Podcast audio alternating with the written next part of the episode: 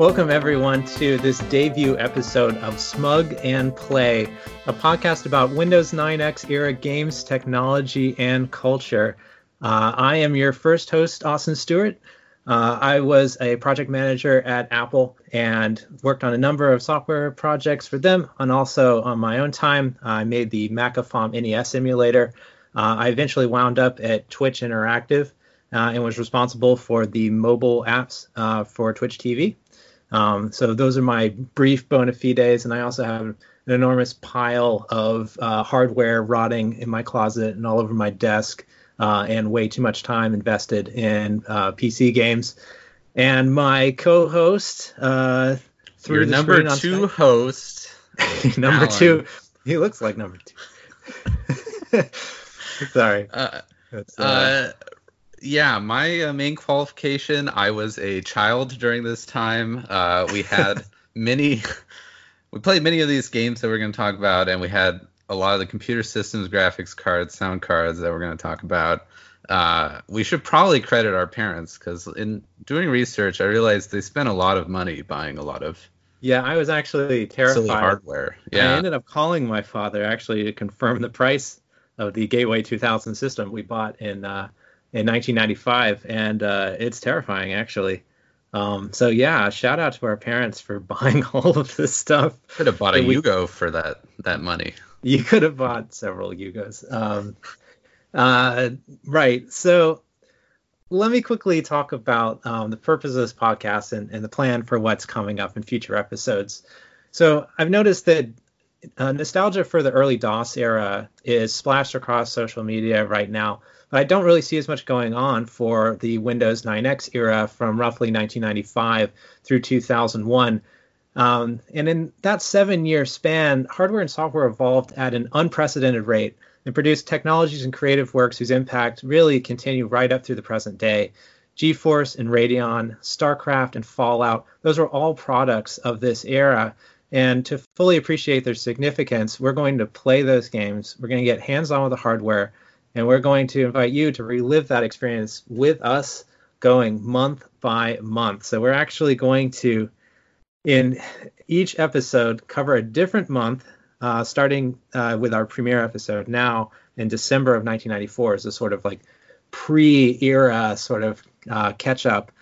Um, play through the games on uh, every month's PC Gamer demo disc, starting from the very beginning uh, play through some especially influential titles that we can address in in um, other uh, sort of longer form episodes, uh, and uh, talk about the new hardware that was released. Maybe get hands on with that hardware um, because I'm going to be personally playing through all of these games on period correct hardware.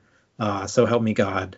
Uh, I've already burned myself horribly with soldering irons in my attempt to get this going, um, but I'm excited to do it.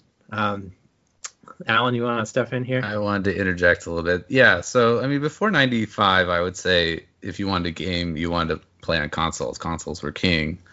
But yeah. as Austin said, hardware advanced so quickly, and the PC was getting those updates instantaneously, whereas the consoles, mm-hmm. you know, they had a cycle of four or five years in between them. So during this time, you really wanted to be on PC. And I would say actually after this the end of our period of 01, you could probably go back to consoles.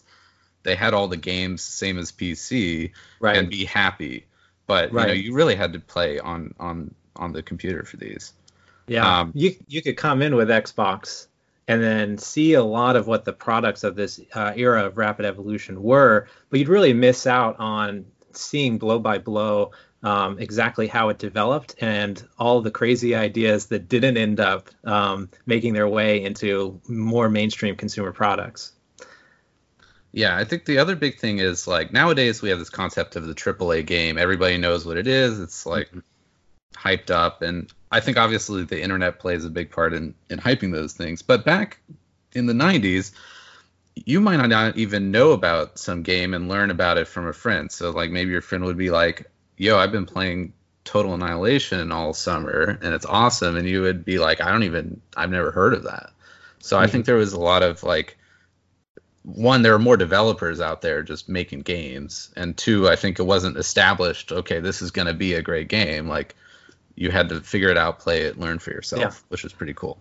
Yeah, the, Uh, the budgets were tiny, um, and they did incredible things with them. But you know, they didn't throw millions into marketing. There was no the the install base for any particular game, especially because of the technological requirements, the hardware requirements.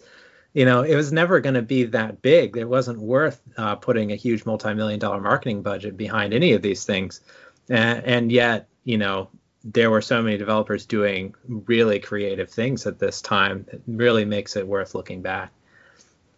Yeah, and last thing that I remember is just multiplayer was, you know, people were starting to play games with people on modems. If you were very lucky on network, uh, and so the games that were being played on PC were very different than the ones on consoles because they didn't really get internet connected until the 2000s. Yeah. So yeah, we definitely see the beginnings of online gaming with games like uh, Quake, or before that with Doom being played over Dwango, uh, and Ultima Online uh, set a whole bunch of precedents for how you would, you know, run an online game community um, that are definitely still seen today.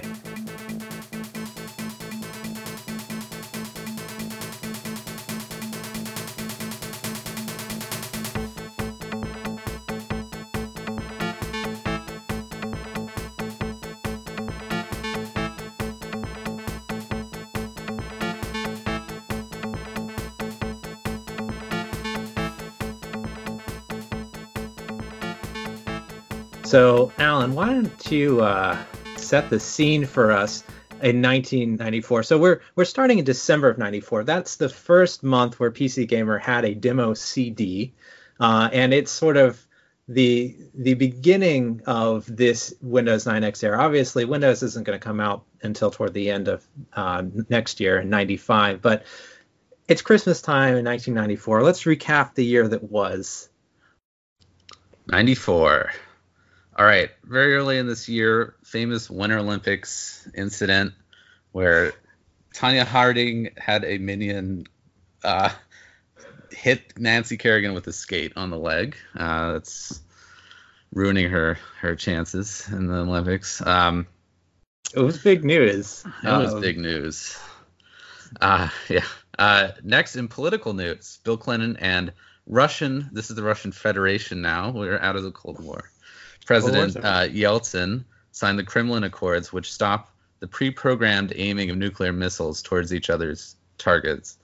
But it's, I mean, it's they could still program them in a second to fire at those targets. So I'm not sure what this Well, really did. the, the important thing is that this is a this is a real period of de-escalation of tensions a lot of the pop culture of the of even the late 80s um, just prior to the fall of the soviet union was really focused on cold war tensions nuclear tension um, you know and and so that becomes less of an emphasis in this era um, because of, of this you know like real detente that's happening um, in between the United States and Russia. All right. Kurt Cobain Obviously, Nirvana was extremely popular band, very influential, brought like you know brought a particular kind of you know Pacific Northwest punk uh, to uh, to the masses. And this was a, a tragic event and a, a real shock for a lot of people who were teens at the time. All right, next, uh, Nicole Brown Simpson and Ron Goldman were murdered outside the Simpson home in L.A. And there was a famous scene with O.J. Simpson, uh, you know, driving, you know, a slow speed chase in his white Bronco. Uh, Bronco, yes. probably the most publicized court hearing of all time. He was found not guilty uh, of the criminal offense, which was uh, probably and still is probably the biggest criminal case controversy ever. Uh, November 4th, uh, a conference devoted to the World Wide Web opens in San Francisco. Uh, obviously, very big in that was uh, Netscape um, and a whole host of other characters in the early web. So this was, you know, basically before this, you know, you could get on the internet and join one of the walled gardens like CompuServe, AOL, um, and it wasn't really until 94 that even the concept of like an open internet kind of started. So yeah. so you can see that things were very early. Right. The web was not what it is today or even what it was in 1998 in 1994 people were just talking about the possibility of everyone sort of traversing the same web. Um, so yes very different world. Yep and late in the year, Tupac was shot five times and robbed, but survived this one. but one. survived until 1996 when he was Yeah. shot again. Yeah. Not a good year for Tupac. Many, many years are not going to be good for Tupac. Listen for more Tupac news as we continue through the Windows 9X era. There you Um, go. And then you also wanted to. Oh, sorry, that's pop culture. Sorry. Go into well, I wanted to. So those are some historical events. Um, you know, there are obviously a lot of other things going on. The war between um, the the genocide in, in Bosnia Herzegovina, um, and uh, many other things going on. I want to talk a little bit about um, sort of pop culture events, so you know what's kind of popular. Uh, outside of outside of the historical stuff. Um, so the last episode of Star Trek: The Next Generation airs in '94. Uh, TNG actually ends with um, with the episode All Good Things, um, but uh, Babylon 5's uh, pilot airs in '94, and uh, the first season of Friends begins in '94. So there's a big pivot sort of in sci-fi and uh, sort of big pivot in like rom-com sitcom television um, Animaniacs and Mighty Morphin Power Rangers are uh, popular with the kids on TV. Uh, the Simpsons is well established. It's aired its 100th episode in 94. Um, the X Files has just wrapped its first season and is beginning its second um, as we head into December. Um, and the top grossing films for this year, you might be able to guess. The number one was Forrest Gump. Run, Forrest Gump, run. Right. Um, which oddly, I don't I don't know of any Forrest Gump licensed games for either console or PC. Um, are you aware of? Seems like a major missed opportunity, right? I mean, Like a game uh, with which is just a box of chocolates. Uh, what do you yeah, want? that would be good. Well, it was a, I was thinking a platformer where you uh, play through various historical theories. I don't know. We like Turtles in Time.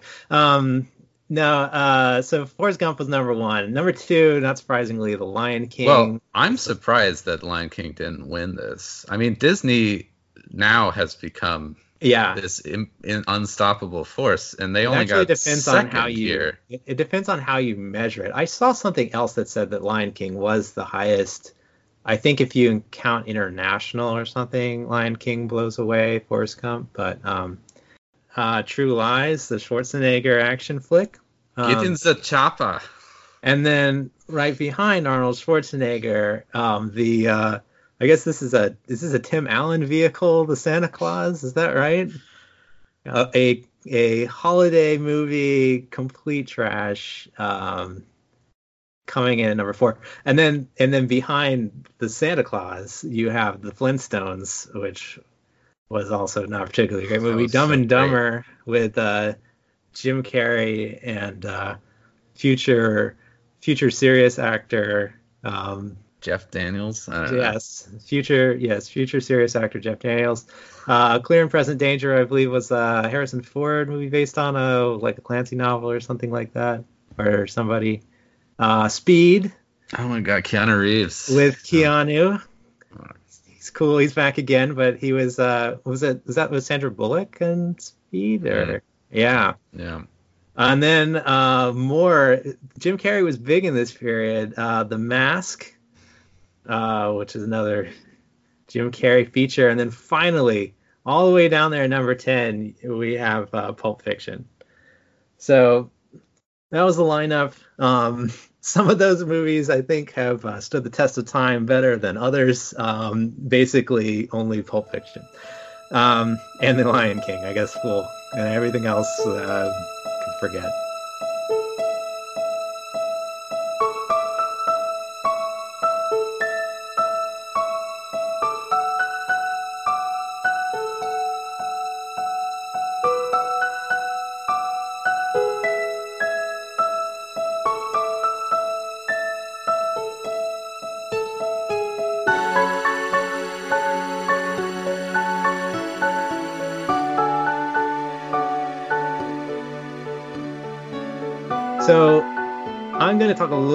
About gaming in in '94.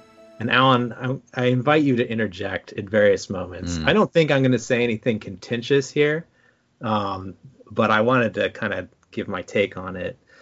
Um, I think in '94, console gaming really overshadowed what was happening on PC. 94 was not the biggest year for PC gaming. Saturn was released earlier, and that, that was what was really introducing uh, gamers to real time consumer 3D games. Um, 94 was also the year that the Super Nintendo, um, obviously not at the, the cutting edge of technology, but definitely the cutting edge of creativity, received some of its most timeless releases.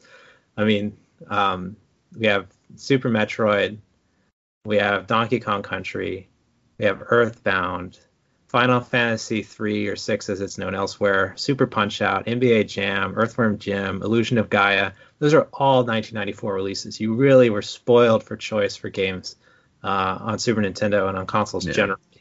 I mean, Donkey year. Kong Country, I think, was the biggest thing that year. I mean, the graphics, yeah. while obviously cheating with pre-rendering, were right. just far and beyond the best. And Rare was just Rare was they're like the best developers ever, at least of this era, I think.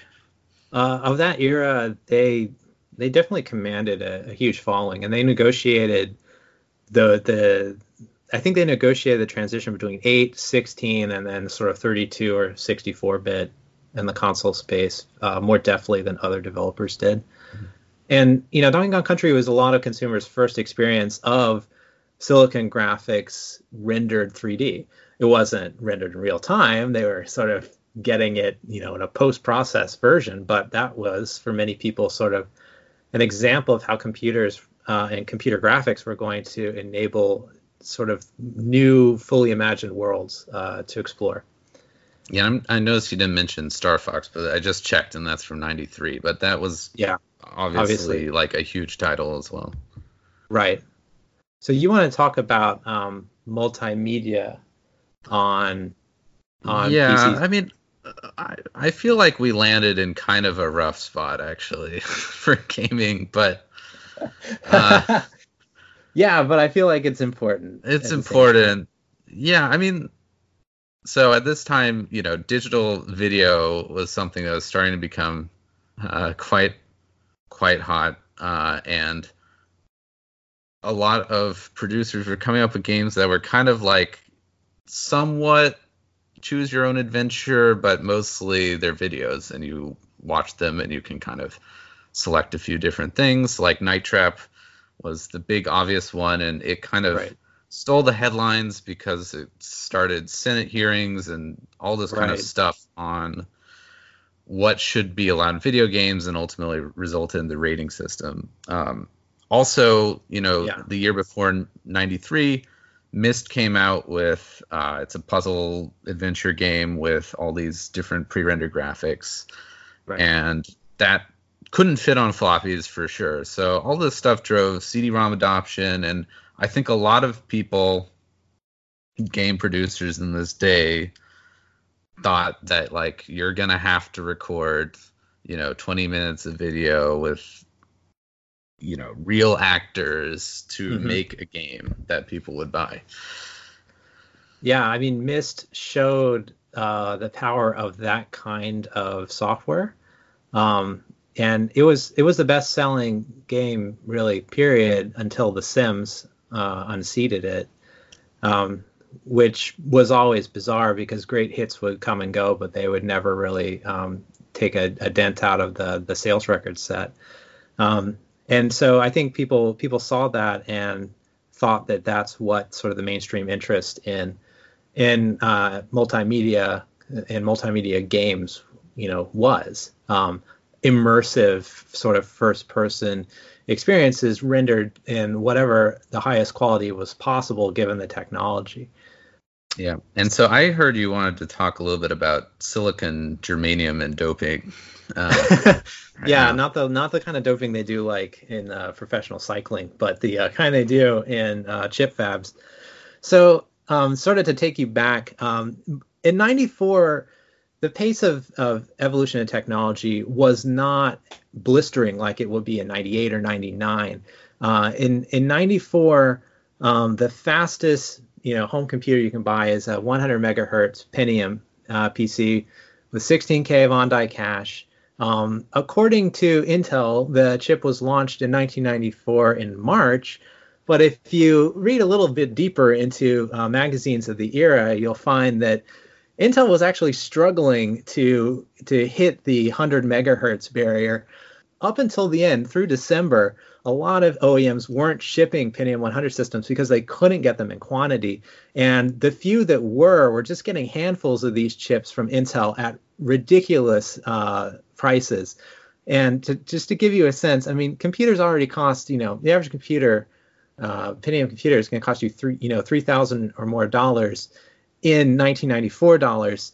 Uh, Dell was charging $500 more for their 100 megahertz Pentium systems than their 90 megahertz Pentium systems, which so basically it was a prestige uh, chip. It wasn't something that you were likely to actually see in 94. Remember that in 94, Intel doesn't even have the Pentium Pro yet. That hasn't happened. So, and there's no big diversified line of Pentiums um, that represent the entry level, mid range, and high end of the market. Really, the, the Pentium was the ultra high end, and the highest end Pentiums were unobtainium and then mid range is more in the 40 486s um, you know 486dx being on the higher end of the of the mid range and then the low end was 386 by this time the 386dx line um, so you know if you were playing games in 94 it's very likely that you were not playing those games on a 100 megahertz Pentium it's almost it's almost impossible to think that you are running them on a 100 megahertz Pentium I, I looked at the ads falcon northwest the famous sort of like you know gaming PC builder were running, and they weren't even advertising at this time 100 megahertz Pentiums. They were their highest end system they advertised was 90. Um, so very likely the games that we're going to be talking about you were playing on a 486 or less, um, and you know we wouldn't see we wouldn't see 120 megahertz Pentium until next year. You know we we would only hit 133 by the end of like of 95. Um, so uh, it starts out slow, but just you know, buckle up because it's going to go by real fast after that. Mm-hmm. And you want to talk about the graphics cards of these days? I think I should lead in because you've been very technical. I mean, I've been very technical. Graphics yes. cards of these days, my understanding. I mean, they didn't have 3D acceleration. Their main purpose was to have enough memory to support the resolution and colors. You have to understand you know these things had like maybe like a megabyte if you were lucky right yeah um, with and had to fit in all the pixels and the colors and then they had a digital audio or digital, digital to analog converter yep. Uh, they had to push those you know digital bits into to uh, you know a format that the monitor could support so yeah, because monitors and, back now then were analog crts Right. So they didn't do much else. Like the you know CPU had to do the drawing and kind of push that right. stuff over to the graphics yeah. card. At the time, you have kind of two kinds of graphics cards. You have you know typically ISA graphics cards for DOS that are basically just dumb frame buffers. Because um, that's really all DOS needs uh, is you know some contiguous memory to blit into, and then you have what were called Windows accelerators, which were uh, by this time uh, more expensive PCI cards that had sort of like marginal DOS speed, but we're really optimized to accelerate the uh, drawing uh, that Windows used in order to accelerate the display of GUIs. You know, being able to draw rectangles and things like that. So, you know, ATI had their Mach 64, which was a Windows accelerator, and it was uh, you know very good at drawing you know GUIs in Windows 3.1. Uh, S3 had a number of high-end vision cards um, that uh, were also uh, GUI accelerators.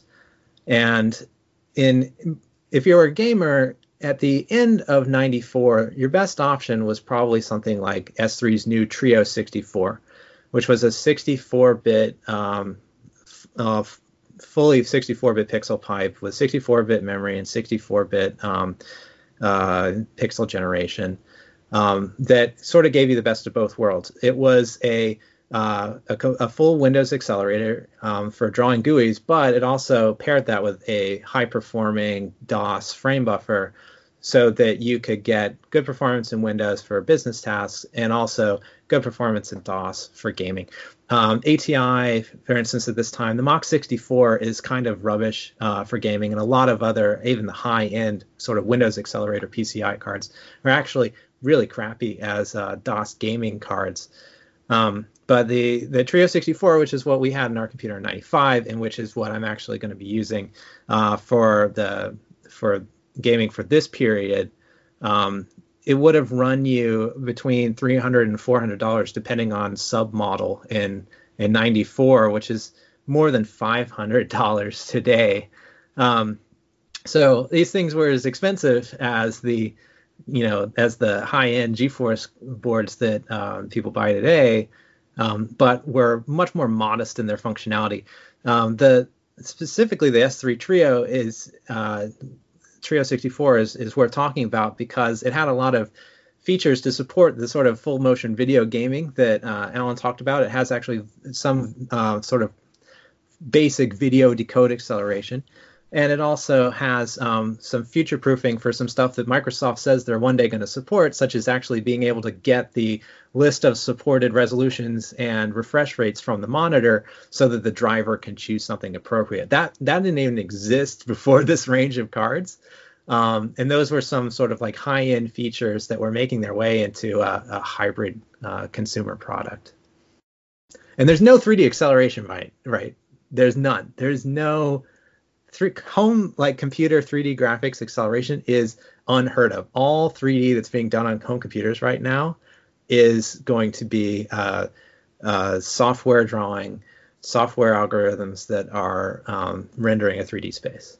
I mean, we should mention that NVIDIA has only been around since April of 93, and they don't have a product in 94. They don't end up releasing their first product until 95 and and when they do and we talk about that it's not going to be what you expect um, if you don't know about the history of early consumer 3d um, uh, silicon graphics has released the opengl specification in, in 1992 as a multi-platform library but microsoft was already planning a competing uh, api and they were not in a hurry to get that working on their operating system partly because the only hardware that could really benefit from the OpenGL API spec for 3D uh, was tens of thousands of dollars and was made by SGI.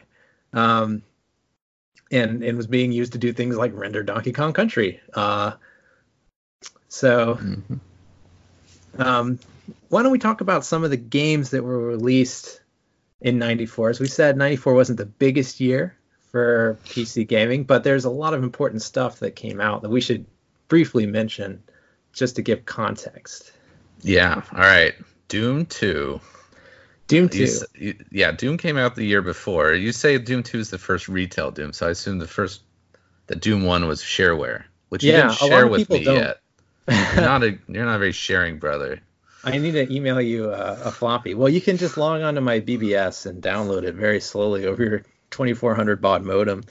Um, it's important to note that when Doom came out in 1993, people didn't go to like Walmart or even to like Electronics Boutique or Walden Soft or whatever and go and pick up a copy of Doom off the shelf. When Doom came out in 93, it was released, the first episode was released on bulletin boards, and then you would go and you would download that, and then you would play it just, you know, the first the first episode of it. And if you thought it was cool, then they, they gave you an address when you exited the program, you would you would get a an envelope. You would write a check out to id Software, and you would put it in your mailbox, and they would send you back some discs that have the other episodes. And that's how Doom was originally distributed. That's the shareware model.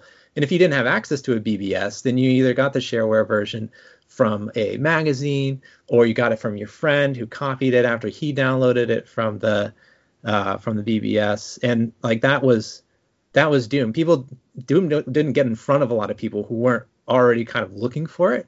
So Doom 2 is big because it's the first retail release of Doom. They they signed with a publisher, GT Interactive, and they actually put a, a version of Doom in stores. So a lot of people don't find out about Doom uh, even until until 1994, and they would later do re-releases. But um, you know, like Doom was an overnight success, but it didn't really become a more mainstream success until a little later. Yeah, and we're gonna talk a lot about id we'll software talk, and all that. So yeah, we're gonna talk a lot about id. Um, there's a lot to say. All right. I mean, next one you're gonna have to introduce because I don't know what this is. okay, so Alan was talking about popular FMV games. One of the most popular FMV games for PC in 1994 was Under a Killing Moon by Access Software. It is a very schlocky detective noir game that thinks it's funny. Um, but I don't. I, I, I played it and I had a lot of difficulty seeing much of it as humorous. Um, uh, it's made by the same people who made the Links uh, series of, of golf um, of golf games. Uh, that was like their moneymaker was Links 386, and they would you know make later Links games.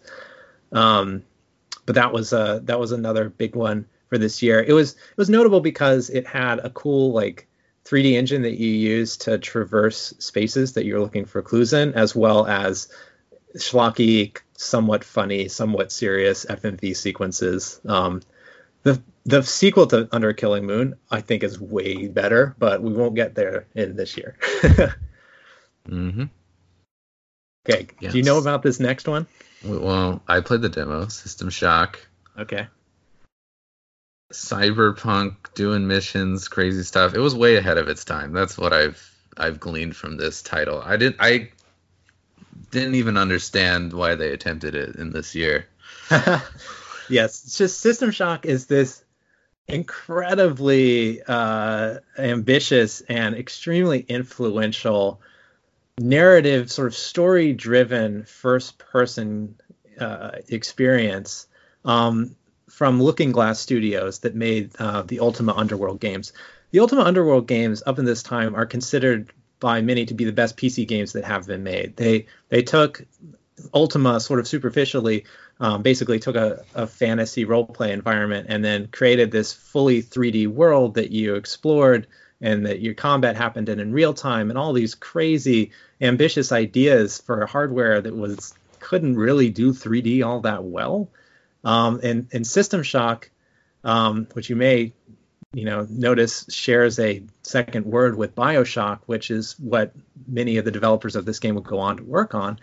Um, System Shock takes uh, what was done in Ultima Underworld and puts it into a sci-fi cyberpunk context um, to great effect. Um, it is one of the most compelling and, and, influential PC games ever, and it was also like it ran like crap at the time. It supported uh, you know 640 by 480 SVGA graphics, and good good luck um, trying to get a decent frame rate out of that before 1997. But um, wow, I mean, it is it is stunning.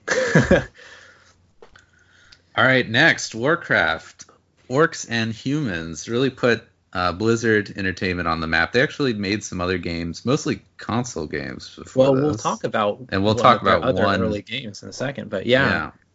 I mean, uh, yeah. yes, you you love the RTS genre. Real time strategy. That's me.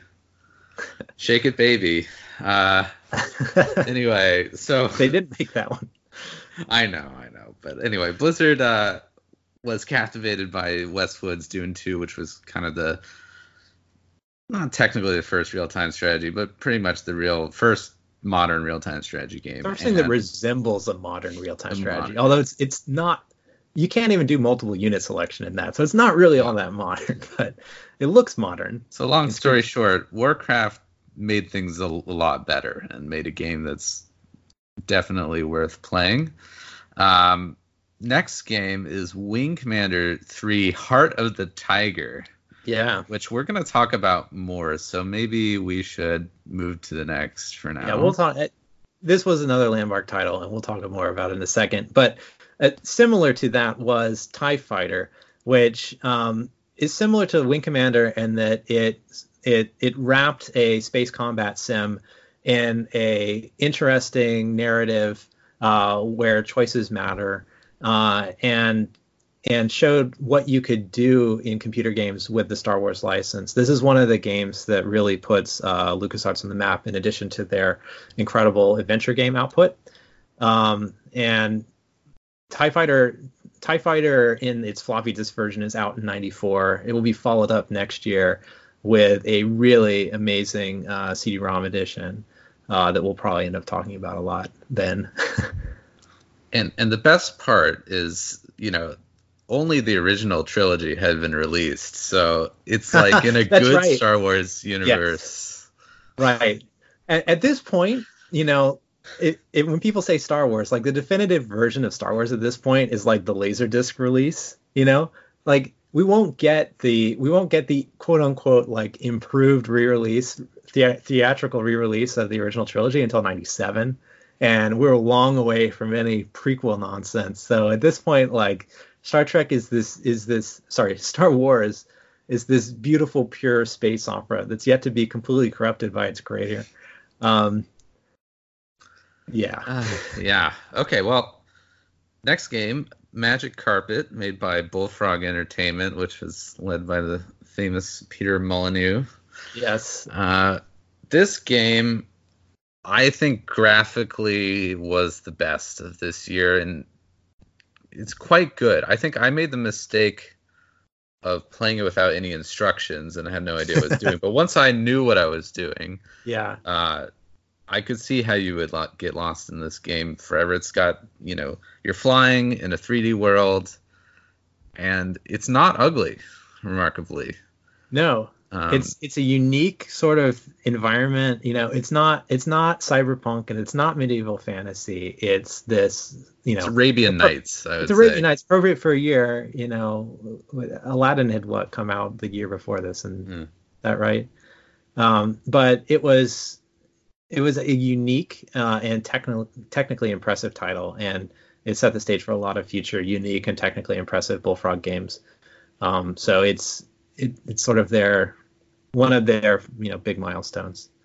Um, and I want to talk about the last one because I have so much affection for this game, and I and I didn't at the time. So XCOM UFO Defense comes out in '94. I play it on some UK CD-ROM shareware thing uh, in demo form, and it, it throws me into a mission, and I and I click on I you know I click on some uh, alien with one of my uh, you know troops, and it fires the weapon, and it misses, and I go, "What? That doesn't make any sense." I'm I'm certain that I clicked on the right space. This game is dumb and broken, and I didn't touch it again until I was an adult. Um, after reading you know many top 10 lists of PC games and oh my god XCOM UFO Defense is one of the most engrossing strategy experiences I have ever played. I I have every time I go to just like try it out again, I end up playing it for like two days just because the gameplay loop is so satisfying. Of of you know basically it's it's turn based it's turn based uh, sort of strategy game that's that's isometric and it's based Julian Gollop the creator that's based it on some sort of uh, hex based war games that he played on, on tabletop. Um, and you you know you use your your turn points to position yourself and then to take actions like firing the gun. And you you start out completely outgunned by the aliens. And then you by you know collecting alien artifacts and things that you sell through your like you know black ops organization you develop new technologies so you're able to take to the field and fight them. But the aliens are also getting more advanced. And a lot of crazy beautiful things happen in this game um, that I don't I don't want to spoil, even though it's not it's not a narrative heavy game in terms of it's not throwing story sequences and stuff like that at you. It tells this incredible story through your own play of the game. Uh, and if you if you love turn-based strategy, then I highly recommend it. It's it's it's up there for best game of all time for me. And it's definitely maybe with the exception of Doom the best game on this list. Yeah, I um it's great. Why didn't we play more of it? Why did you snub it? What's wrong with you? I don't know. I don't know why I snubbed it at the time, especially because I love the X Files, and this is so in line with that alien conspiracy with really great tactics. And I, no one I've shown this game to has been like, that's that's that's antiquated and nerdy. I don't like it. My wife, I showed her this game. My wife became obsessed with this game for months. She like Iron Man this game, uh, and we uh, we basically we had to pry ourselves away from it. It is it is that good. It is it is hard to uh, it's hard to find fault with it. Um, and yeah, a, a timeless timeless classic.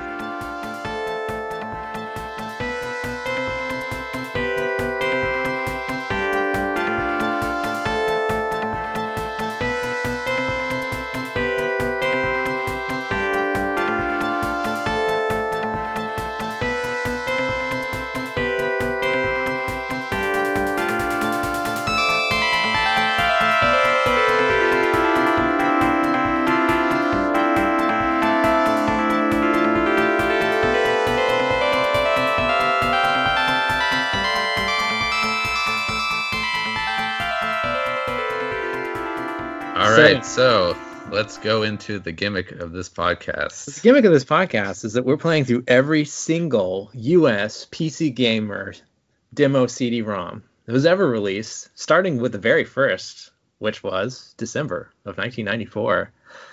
Um, my personal goal is to play through all of these on period correct hardware. I'm actually still soldering together some of the broken components of my Pentium 100 that I bought from a recycler about a week ago.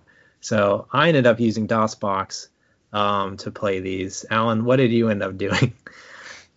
Yeah, so I do not want to solder things. I'm trying Right. to take an approach which our listeners might like actually want to pursue. So uh, I'm running a PCEM uh, emulated Pentium 133 with uh, S3 ViRGE DX card with Voodoo 1 graphics and a Sound Blaster AWE32, which is just so so good. I don't know if it's emulating it well, but the you know uh, the AWE 32 was known for its great synthesizing uh, Does it have a Yamaha OPL synth on it?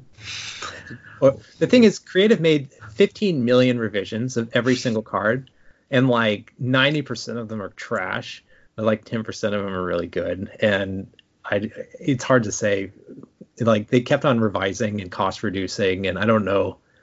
I, I I'm really nostalgic for Yamaha uh, OPL synth because I had a Sound Blaster Pro 2 in my 386, and so I always try to find something that closely approximates that, even if it's not legit. Um, but yeah. It definitely yeah, has a Yamaha chip on it. You know, this was another thing that cost four hundred dollars, and the Yes. AWE32 had its own You like mentioned. ROMs and and and RAM slots. well, yeah, it's got um, SIMM slots on it for the yeah. sound font. Yeah. Yeah. So Nothing cost less than four hundred dollars. Dude, even the CD drive would cost you that much. You know, it's yeah, Like, yeah. it was it was a very expensive hobby, and it it's not even all that cheap now. Um, all right, CD time.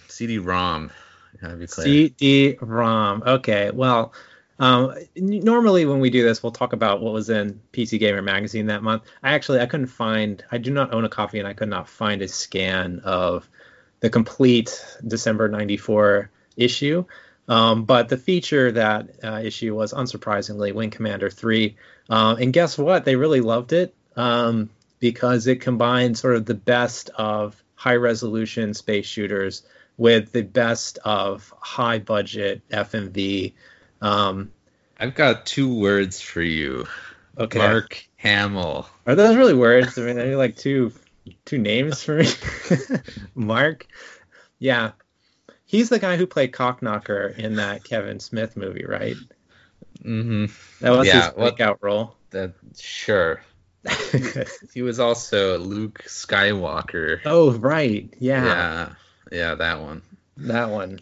I was amazed at the FU that was him being in Wing Commander 3, but not TIE Fighter. I guess X Wing would be actually the game that he would be in. But Yeah. Well, well, the thing is, like Wing Commander, he was in Wing Commander from before that, I thought. oh, really? Yeah, and and that series goes way back. That's Origin, same publisher as um, as Ultima, um, and yeah, I guess he signed a contract or something. But yeah, he's uh he's Mr. Wing Commander. I mean, I just I I think that technically it's the best space combat sim. I mean, Yeah, best like real time space combat sim I saw uh, of everything I played, and um, But you would rather have played Tie Fighter because the story's, I think, more. I prefer it. I there's there's interesting like like for instance, I like Tie Fighter more than I like X Wing. It's because like the moral ambiguity and things of that story are are more interesting to me in the same way that like uh, the recent PC game, more recent PC game, Papers Please. You know, you're working for this evil empire. Uh, that's more sort of interesting, I think, narratively. Um, and also, like, I I don't know, I it was bizarre. It, Wing Commander Three. So the demo has two has two like parts. First, there's like this endless Mhm. looping trailer video, and then you Yeah. hit it, you hit escape, and then suddenly it throws you into like some contrived combat situation, which is fun. Um, but the the the video like there's a huge disparity in the acting performances between fully committed and like fully not committed. Yeah, and I think we'll keep talking about this throughout the series because I have some opinions, even about Westwood. What are they? Their, their, I think it was a terrible mistake. Anyway, but yeah, they had Mark Hamill. They also had, I thought it was Sting, but it was actually Malcolm McDowell. I was Yes. disappointed. yes, So I know. Malcolm Uh. McDowell channeling Sting. Yeah. ah, Malcolm Yeah. McDowell's performance is fully committed, but then like, there, I, I have some I have some quotes here. Like somebody's getting reprimanded by whoever that like captain is, and he, and he says, "You put yourself ahead of the interest of the fleet. You can never do that." Like his tone of voice, he's like, "You can never do that. What are you doing?"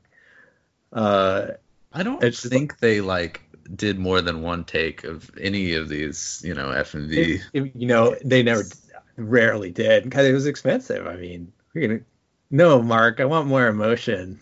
Uh, like, I don't, I don't think they were gonna do that. Um, right? Should we just move on? I mean, hey, Wing Commander is a great Yeah, game. I mean, don't I, I kind of wish that I got a little bit more than the demo. I think a lot of the demos Yeah. era, they're just there to kind of like titillate you and go away. And uh, I, I guess my interest was peaked, but I, I don't know. I couldn't really get into yeah, it. Yeah, it was hard to get a And I real was appreciation terrible for the at, game from it. at controlling the game too for some reason. Anyway, Yeah. Well, so this demo was joystick only, I think, and then like, so I was using, I was using joystick emulation in DOSBox, and it, it was okay, but um, it wasn't my wasn't my preferred experience. So yeah, so the other headlining demo on the disc is a game called Dragon Fantasy. wait, I Uh, thought it was Dragon Lore, and that's what I wrote. oh, sorry, did I write? I just wrote the wrong thing. Dra- Dragon Lore. Sorry, not Dragon Fantasy. I think it's some other game. Dragon Lore. Excuse me. You just autocorrect to other games. I don't think it's okay. I think yeah, I just autocorrected. Um, what's your take before I say anything? I played a little bit of it. Was an obvious Myst clone trying to Yes, capitalize on that thing, and uh, I don't know. There was a very scary creature, and I wanted to fight it, but then it was just blocking my way, and I was Right. like, eh, whatever. Yeah, I, I, I encountered very little in terms of either lore or dragon in Dragon Lore. Um, what I did encounter was a hirsute shirtless man who told me that the milk pail was leaking and I urgently needed to find a replacement for it because the cow, whose name was, does anyone remember what the cow's name is? I don't remember. The cow, who had a name, uh, needed to be milk desperately. Um, and I traversed the fairly sparse early 90s 3D rendered environment, and I did encounter the large dog looking things that I thought. So I found this awesome sword in a in a cart, and I'm like, yes, I'm going to vanquish those ugly dog looking things. But then I was unable to use the sword for for that purpose. I later discovered a dog bone uh, that I fed to the animal, which caused it to walk away. Um, and I ultimately retrieved the uh, replacement milk pail. And then I was instructed to lead the cow back uh, for milking purposes, presumably. Um, and I was unable to get the cow motivated uh, and gave up in frustration.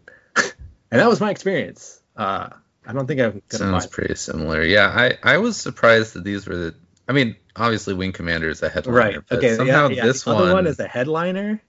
I know, and it had there's all this text around it. It's like it provides an immersive experience unlike anything we've seen before on the PC, and it's like, a, I mean, it provides a terrible experience that is much worse than the things that it's ripping off. Uh, yeah, I mean, these sorts of adventure games would die kind of shortly after. Obviously, Myst lived on because it was an exceptional version of it, but they, in a few years' time, this kind of, you know, died down. Even though I guess they made a million King's Quest at Sierra. Well, in my I, in my worldview, these things very different.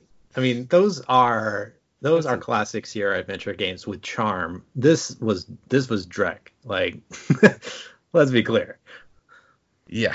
Okay. All right. Next, Desert Strike. I really wanted to play this. Um, and I, I set up my EMS in so many ways, but regardless, it just immediately gave me a divide by zero error. Um, okay. I could just, I really wanted to play it, mostly because I know it's like General Kilbaba or something. I remember yes. he was made fun of in, uh, yes, in in our Roger Wilco games. So Right. So, uh, oh, well, that's Kielbasa from. Well, I, well, you now know that Kielbasa is a parody of the Kilrathi from Wing. Oh, really? Yes. I thought it would be Kilbaba. I mean, that's no, closer. No, no. Mm. You know.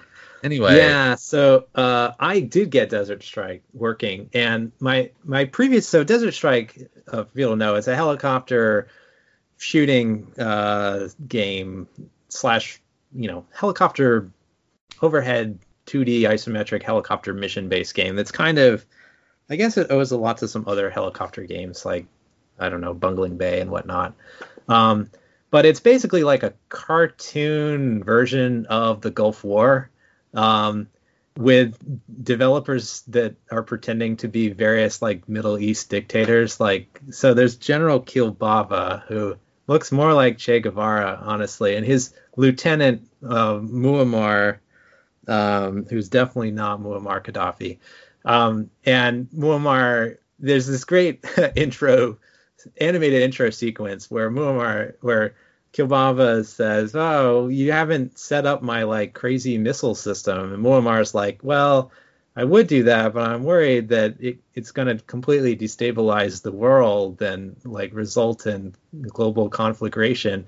And there's like all of their budget went into this like four or five frame fairly fluid animation where Kilbaba smacks Muammar across the face, and it's like the most animated thing in the game, and it's it's obviously like comedic, uh, but it's also a really terrible taste. Um, the my only other experience of uh, Desert Strike is playing the Genesis version, which has so much butt rock in it that I can't play it when there's anyone else over. It's just the music as soon as you hit it, as soon as you turn on the console, it just hits you with the worst Genesis butt rock ever. And the music in, in the PC version actually is quite different um, and quite much more pleasant. And there's actually like no music in the in the gameplay sequence. Uh, the gameplay has you do a mission where you take out some radar installations and um, it runs in really low resolution, which is bad in that you can't really see what you're about to fly into, which is usually a whole bank of anti-aircraft missile installations. And but it's cool in that the you know, helicopter and the other things appear very large on screen. It actually has a lot of depth to it. You have to manage your fuel and your armor and your uh, ammunition for both your gun and for your Hellfire missiles. It's it's almost like a sim in the way that you're kind of doing that. There's an element of realism there, but but it, in at least in this demo, there are no gauges on the screen uh, to show how much of your ammo and things. So until you, when you run out, it like throws, or you're like about to blow up, it shows a warning about low armor or something like that on screen. But until then, you don't really know, or or fuel. So you go way deep into enemy territory, and then suddenly the fuel light comes on, and if you don't find some oil barrels or whatever they are to to to hook up into your into your helicopter in the next like 10 seconds, then it's all over. I also like how when you run out of gas, the helicopter explodes, which seems counterintuitive to me. Um, but whatever. Um, it's it's kind of fun. It's obviously it was the Gulf War had only happened, you know, a little while ago, and the Gulf War wasn't very popular at the end because they aired footage of uh, American uh, air um, attack aircraft destroying a caravan of retreating uh, Iraqi soldiers, I believe, uh, and just you know decimating them really for no no real reason. And and so this kind of inflamed people who were upset about how that war was conducted. Uh, but that didn't stop it from getting released on every single platform ever and selling a lot. Um, and it's technically, a, I think, a pretty decent game. Uh, modulo, modulo, not being able to know what your like gauges are saying. Did you play Dawn Patrol, the next game on this list? So I also had an error here, even when I turned everything on. I actually had and, I got a, I got exceptions when I tried to run Wing Commander initially. That took me a long time. oh really? Wing fix. Commander was alright, but yeah, um, I know we have very different experiences. But uh, I did I did watch on YouTube. Seemed like you get to shoot down some Nazis or be Nazis. I don't know, one of those two. Yeah. Uh, and fly around and shoot people, which is fun. Uh, I mean, what what was cool about Dawn I wasn't Patrol? blown away. Yeah, I mean, like the combat itself, it was supposed to have great graphics. They failed to put the SVGA version on the disc, so mm. I played it and it didn't really look all that great. Like jazzed up Microsoft Flight Simulator 4. But what's what I the only cool thing about Dawn Patrol is that it's it's sort of like this weird half edutainment, like half action shooter, historical simulation of, of aircraft shooter the the game is presented as as like a book, as like a history book, and you flip through the pages of history and read about historical dogfights, and then you can click a button to actually play that dogfight and try the tactics that are described in the book, which I thought was like an interesting idea. Um, but you know, the execution, uh, I didn't see anything that was super compelling. Uh, did you play Detroit?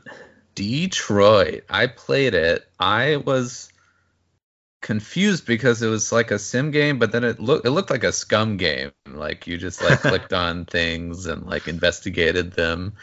Mostly, I did all sorts of um, outsourcing that, or I don't know if that's the correct term, but you know, you can yeah. build your factory wherever, and uh, made Donald Trump very angry at me.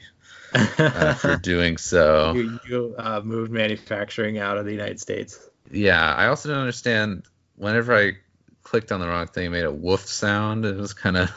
Yeah, I know. It has these weird comedy sound effects. A lot of these games did. Um, yeah, so so Detroit is a auto auto industry simulation game where you start in 1908 with a car company and you try to beat other car companies and, and sell your cars in various markets and develop new cars to capture new opportunities and stuff like that.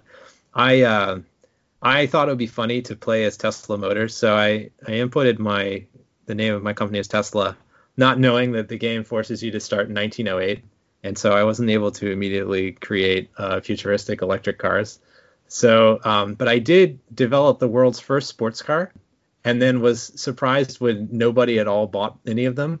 And then I hired a whole bunch of engineers to try to develop like uh, twin turbo V8s and things in, in 1908 and I basically all that happened when I hired a whole bunch of engineers is that they would uh, go on strike for higher wages, and I had to keep on paying them more and more until they basically bankrupted the company, and we never developed an engine more uh, powerful than the one that the game starts you with.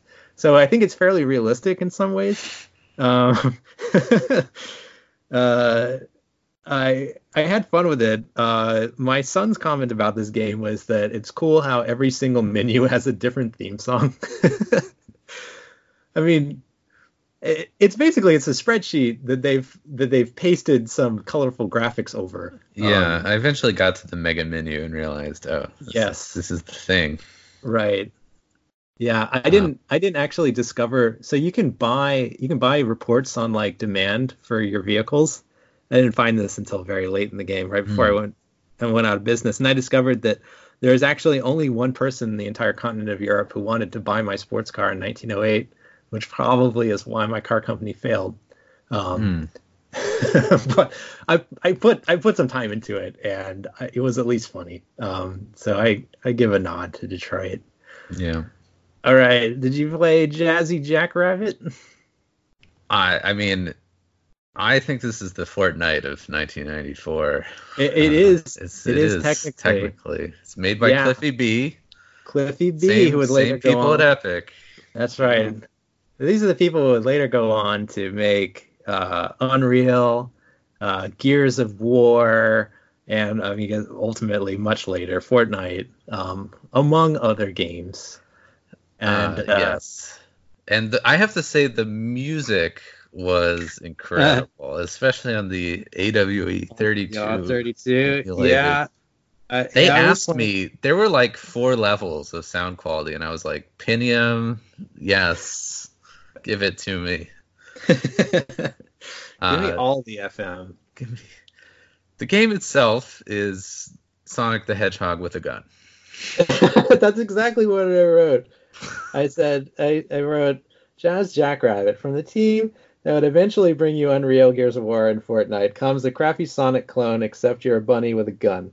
There are no curved surfaces, and the launchers send you way too high into the air. They, uh, they even stole the bonus stage like on like a fake 3D thing from from Sega too.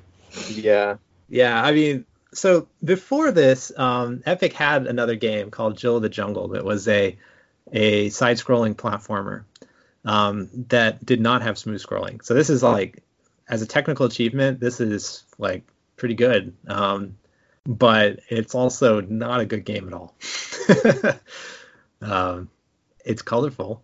Uh, it it's the sound was good. I mean, it's called the, Jazz the Jackrabbit, so yeah. The music is good, but I didn't really enjoy shooting turtles in the face as much uh, as I did anything in any platform released by anyone on a console in '94. I mean, you know, this is the year that Super Metroid came out, and uh, this is no Super Metroid, and it's, it's not it's not any Sonic either. Um, but good try, Cliffy B. Um, we'll we'll catch you again for a future game.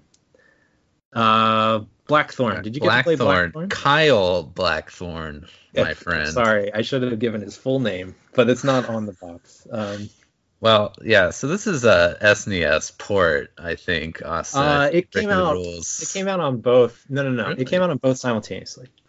Anyway, made by simultaneously simultaneous multi-platform release. Made made by Blizzard, and it's uh Metroid with a gun. um, Metroid with a gun is is a, a, way of putting it. It's really it's a lot like uh, a European platformer, especially the Delphine software platformers. If you've played uh, Flashback or uh, Fade to Black, uh, it's it's just like that. Um, and that's also sort of in the same vein as of Prince of Persia, where there are a lot of like unique moves like rolls and crouches and going into the background that you have to execute. And the the controls are are clunky. Uh, oh god yeah. Yeah especially if you have to jump.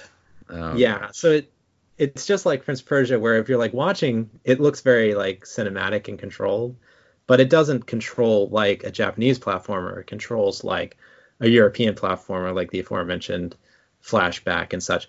That said it's beautifully animated um, I thought that the sound was very atmospheric and like the overall production mm-hmm. really shows what Blizzard can do. This is much more polished, I feel, than some of those other European uh, platformers of this era. Um, Kyle Blackthorn is badass. He has this like no look shotgun move. Yeah, that was so so so yeah. I uh, I I had my fingers I guess on the wrong place on the keyboard, and right after I talked to one of his like one of his like uh, fellow you know suffering people you know in the beginning like you have little conversations with them. They like they lift their heads up. They're like chained to the wall and they lift their heads up when you walk by. I uh, i hit the wrong button and i accidentally pulled my shotgun out and blew his head off backwards um, instead of talking to him which i felt very bad about. Um, so i'd like to apologize to uh, my enslaved brethren uh, in blackthorn. Um, i did not intend to do this really awesome move where I shot you in the back of the head. Um, but uh, that that is what happened. So, did you play Dreamweb? I, I did a little bit. I think I got stuck. I think I needed to pixel hunt a little bit more. They did have, fortunately, a special zoom window um, for old people like me, so we could pixel hunt and find things. Yeah. Um, but it's a it's an adventure game. Uh, it's like a top down perspective, which Yeah, I thought was well, it's not just that. So, the whole left side of the screen it's just your Is- face. is your upper body in a in a in a tan trench coat, and you're you're basically Neil Gaiman, except you're Neil Gaiman that has like that extruded black Play-Doh hair um, coming out of your head, and you and I mean it's sort of like in like Ultima where you have like the doll that or in Eye of the Beholder or whatever, like where you have the doll that you like drag things onto, but where it's so like there's an image of yourself that's always present, but like it's basically there because the game is obviously for like low end computers and it just has a little a little screen on the right where you see the action unfold top down and then this giant Neil Gaiman on the left side. I know, I played this completely cold and I was really brought in by uh, the the tone, the storyline, the sound. When I was playing it on a Sound Blaster 16, it was really atmospheric. It was like head and shoulders above a lot of the other games that I played in terms of like overall sound design. And I and I I didn't know kind of where it was going. Like I saw there's some text in the in the PC Gamer disc that was like you know you have to do some really you know kind of questionable things in this game, but remember like the fate of the world rests on it or something like that. I'm like okay whatever. I died, and they explained how. While I might think my death was insignificant, uh, basically everything went to shit after that. So right i got i got that too i did you did you pry open the doors of the elevator I- and into the penthouse I, I didn't get very far. Let's just say. So I I, I- I think there's a lot of story I, I yeah in theory would want to dive into, and it's you know it's got this Blade Runnery cyberpunk vibe. yeah it's very it's very william gibson dystopian yeah. cyberpunk. And I, I i like that a lot. There are a lot of games from this era that are going to go there. Every almost every game has some elaborate cyberpunk backstory um even if it's like mechanically not much is going on. But no i i, I got up you know i like I, I talked to the people downstairs and i gathered some stuff from and i from the lobby and i i paid for my room and i went up to the floor where my room is and i go to my room and i put the key card in the game says um, you don't need to go in your room right now. You have much more pressing business to attend to in the penthouse. And I'm like, oh, oh, am I gonna like, am I gonna waste those guys? Like, is that what I'm? Am I like a contract killer? Is that what I'm doing? I'm like, okay. Uh, and then I was like, okay, but how do I get there? Like, the whole point of the keycard system is you can't go to the floor other than where your room is. And then I figured out, you know, oh, I can use this hatchet and I can I can rig the uh, the uh, elevator and I can open up the escape thing and I climbed in and then I like I made it and I used the hatchet to pry open the doors and I burst into the penthouse and then I hadn't read in the instructions how to quickly equip my gun. and I got killed and I got that screen that you saw. But I was very engaged right up until that moment. I, Um, I do feel like in general needing to know the instructions is important and i know there's a little blurb in the pc gamer but often often that wasn't very helpful either like yeah. all it told me about magic carpet was to like burn the trees for an apocalypse now kind of effect and i was like okay that's Right. that's, that, that's not great anyway yeah. we'll, we'll have to get better at this We'll get better at it. I yeah. Um, I'm gonna I'm gonna go through the next part just really quickly oh, because God. these body count I'll body Wolfenstein count. 3d clone and I know. turn it That- off that- what I wrote was uh, build as Doom clone, actually terrible Wolfenstein 3D clone, and that's all that needs to be said about that. It was Yeah. just it's just bad. Um, Rel- did you play Relentless Twinsen's Adventure? I was amazed. I mean, it has the Grim Fandango engine like four years it? early. Well, I no, mean, it's felt like it, man. It, it felt. yeah, I mean, so it's an adventure game, but it's like it's a 3D isomorphic thing, and I thought the graphics were incredible for for the time. yeah. I mean, you Uh, had SVGA graphics, really crisp, and a 3D animated character. And it was very. The controls were similar to Grim Fandango, where you kind of rotate and then and then go right. forward. or or Resident Evil. It's the tank controls. But And- what's bizarre is that it, you talk about the four modes. Oh gosh, four modes. Yeah, well, I mean, we should probably just explain the game. I guess you're like a political prisoner. It's some sort of North Insane Korean asylum? dictatorship. Yeah, you are, but you're also some. I I got the sense that you're also supposed to be kind of like demented, like, um, maybe I'm reading this wrong, but it seemed kind of. It I- seemed kind of not PC. Um, I was very surprised when I found out that you were just supposed to beat people to death. Like it didn't it didn't mode. seem like that was what I was supposed to do. right. uh, and then that's what happened. I mean, sort of, I just, you know, I picked the wrong mode and got beaten to death, and then realized, oh, I'm supposed to beat other people to death. And anyway, I didn't think it had to be that way, but I guess that's just what they kind of picked for this It is game. It is unique. I will admit that I got frustrated and rage quit this. Um, because I got tired of him just like running into walls, and I, I found the control screen very frustrating. But yeah. Um, did you play any Rise of the Robots? Wait, some Rise of the Robots for me booted right into like a two-player That's like exactly fighting what it does. simulation, and I didn't want to fight myself. Like, what is that? Yeah, the Anyway, demo I guess boots you right Robots into fighting. I didn't know if that turned you on or something else, but you know. Well, like this game is advertised a lot, and I think visually it's very impressive. It was very fluid. Uh, it was high resolution. I mean, I didn't really like. I wasn't really looking for a robots Mortal Kombat game, but I thought technically it was pretty impressive what they did. I mean, we'll we'll get some really good Mortal Kombat ports to PC later on. We might not talk about them, but um, I, other people had sort of recommended this game, so I, I agree visually it's interesting. I, as far as like technically as a fighter, I didn't really have time to evaluate that. Um, uh, I, I wanted to mention one last kind of thing about what what's on this PC Gamer disc. So PC Gamer, obviously, they have suddenly they go from having just a floppy edition to a CD-ROM edition, and now they have the opportunity to just slam tons of stuff onto the disc. And one of the things that they put on in this first disc was something that's notable: the first total conversion of Doom, the Aliens uh, total conversion, um, which is interesting because um, Fox had actually approached id Software during the development of Doom to say that they wanted them to make a alien. They wanted to, them to turn it into an Aliens license game. And Romero and Hall and Carmack famously turned them down because they didn't want to lose creative control, and they thought that Aliens was a little bit too like hot right then and too hackneyed, and they wanted to. They thought that Hell would be like more original. um, so this basically is kind of a, a reimagining of what Doom would have been if uh, if it had been a licensed game for Fox based on the Aliens franchise um, and it's on there, which is cool. And it's the first. It's notable as being the first real total conversion for Doom.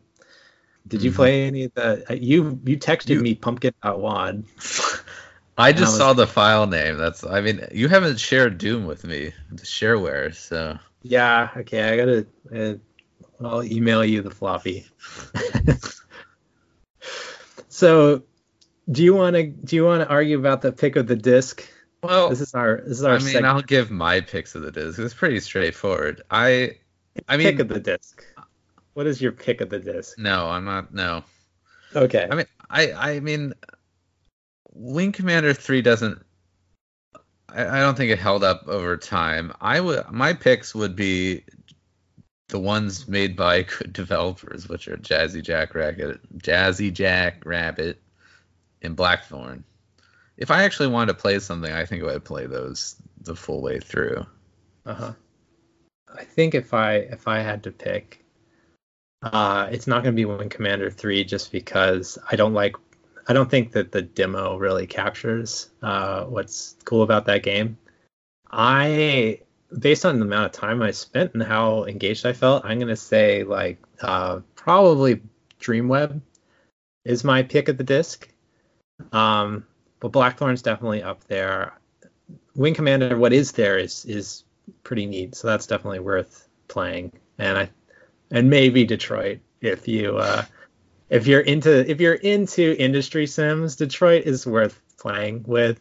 Um, although I I don't know if the, my experience of it was was what was expected to happen because I obviously didn't read anything before I tried it and didn't have a lot of success. But um, definitely Dreamweb I think is is worth taking a look at.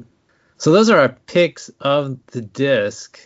In our next episode, in our first non-pilot episode, we are going to actually start 95 with January and the January edition of PC Gamer, which has Transport Tycoon on the cover and a long existential brooding over rating systems and censorship in entertainment software.